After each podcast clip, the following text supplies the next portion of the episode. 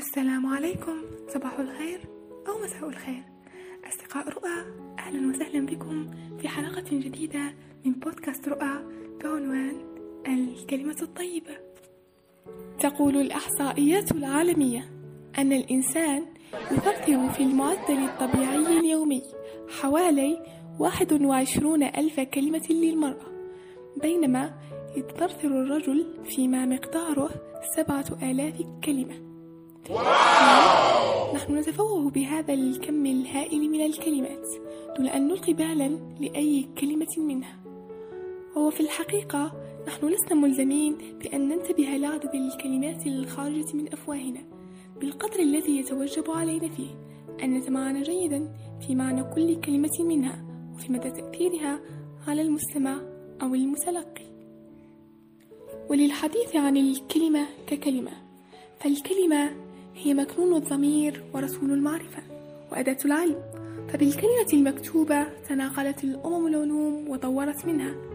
كما أن الكلمة في مجتمعاتنا دليل صدق فيقال في عاميتنا هذاك راجل مو كلمة أو هذاك راجل ما عندهش الكلمة. فبهذا تكون الكلمة مقياسا وفيصلا في صدق الرجل أو كذبه. والكلمة سفير الحضارة وثمرة اللسان وخلاصة البيان. كما أنه بالكلمة يؤمن المرء وبها يكفر وبالكلمة تقام الحروب وبها تخمد وبالكلمة تبنى الحضارات وبها تهتم. للكلمة وزن عظيم في كل الميادين.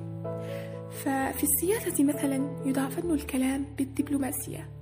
فتجد الدول تختار دبلوماسييها من بين أكثر الناس لباقة وحنكة وتمرسا في فن الكلام وتعتمد في كثير من الأحيان عليهم من أجل الظفر بمصالحها أو حتى من أجل إبعاد الخطر عنها. كما أن للكلمة تأثير في الميدان الثقافي حتى سميت ثقافة الكلمة بثقافة النخبة أما إذا ما تحدثنا من الجانب الديني فقد كانت الكلمة من أسباب انتشار الإسلام.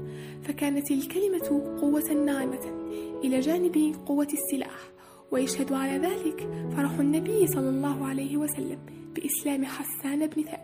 شاعر الرسول ومادحه وما كانت فرحة النبي بإسلامه إلا لعلمه بقوة الكلمة وسحر البيان والوقع الكبير لهما في طاولة الإقناع والمفاوضات. وخاصة أنه كان الشعر حينها هو طريقة الأعلام الوحيدة التي يوصل بها الأفكار والأخبار. فكان حسان بن ثابت ناصرا للإسلام وللنبي بلسانه وشعره. يا محمد. جئناك نفخرك فأذن لشاعرنا. نحن الكرام فلا حي يعادلنا. منا الملوك وفينا تنصب البيع. وكم قصرنا من الأحياء كلهم. عند النهاب وفضل العز يتبع. ونحن يطعم عند القحط مطعمنا. من الشواء إذا لم يؤنس القزع. بما ترى الناس تأتينا سراتهم. من كل أرض هوانا ثم متبع. فننحر الكوم عبطا في أرومتنا للنازلين إذا ما أنزل الشيع فلا ترانا إلى حي نفاخرهم إلا استفادوا وكانوا الرأس يقتطع. فمن يفاخرنا في ذاك نوفده فيرجع القوم والأخبار تستمع. إنا أبينا وما يأبى لنا أحد إنا كذلك عند الفخر نرتفع. إن الذوائب من فهر وإخوتهم قد بينوا سنة للناس تتبع. يرضى بها كل من كانت سريرته تقوى الإله وكل الخير يصطنع. قوم إذا حارسوا ضروا عدوهم أو حاولوا النفع في أشياعهم نفعوا. سجية تلك منهم غير محدثة إن الخلائق فاعلم شرها البدع. إن كان في الناس سباقون بعدهم فكل سبق لأدنى سبقهم تبع. أكرم بقوم رسول الله شيعتهم. إذا تفاوتت الأهواء والشيع أهدى لهم مدحة قلب يوازره. فيما أحب لسان حائك صنعوا فإنهم أفضل الأحياء كلهم. إن جد بالناس جد القول أو شمعوا صدقت يا حسان بن ثابت. بأبي إن هذا الرجل لمؤتلى لشاعره أشعر من شاعرنا وأصواتهم أعلى من أصواتنا. أشهد أن لا إله إلا الله. وأشهد أن محمدا رسول الله. ثم إن الإسلام يعتبر الكلمة الطيبة شعبة من شعب الدين والقرآن الكريم ركز في كثير من المواضع على أهمية الكلمة الطيبة وعظيم أثرها واستمرار خيرها. فيقول تعالى ألم تر كيف ضرب الله مثلا كلمة طيبة كشجرة طيبة؟ كشجرة طيبة أصلها ثابت وفرعها في السماء.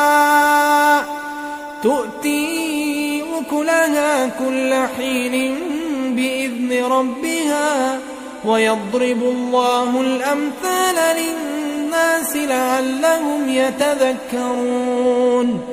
ومثل كلمة خبيثة كشجرة خبيثة اجتثت من فوق الأرض ما لها من قرار. يثبت الله الذين آمنوا بالقول الثابت في الحياة الدنيا وفي الآخرة ويضل الله الظالمين ويفعل الله ما يشاء. صدق الله العظيم. ويقول تعالى في موضع آخر. فبما رحمة من الله لنت لهم ولو كنت فظا غليظ القلب لانفضوا من حولك. صدق الله العظيم.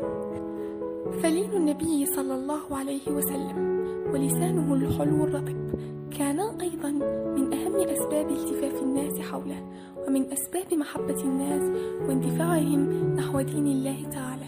لذا فلنكن جميعا سفراء للكلمة الطيبة وللذكر الحسن وليكن لنا في نبينا أسوة حسنة وليسلم الناس من ألسنتنا ولنقل خيرا أو لنصمت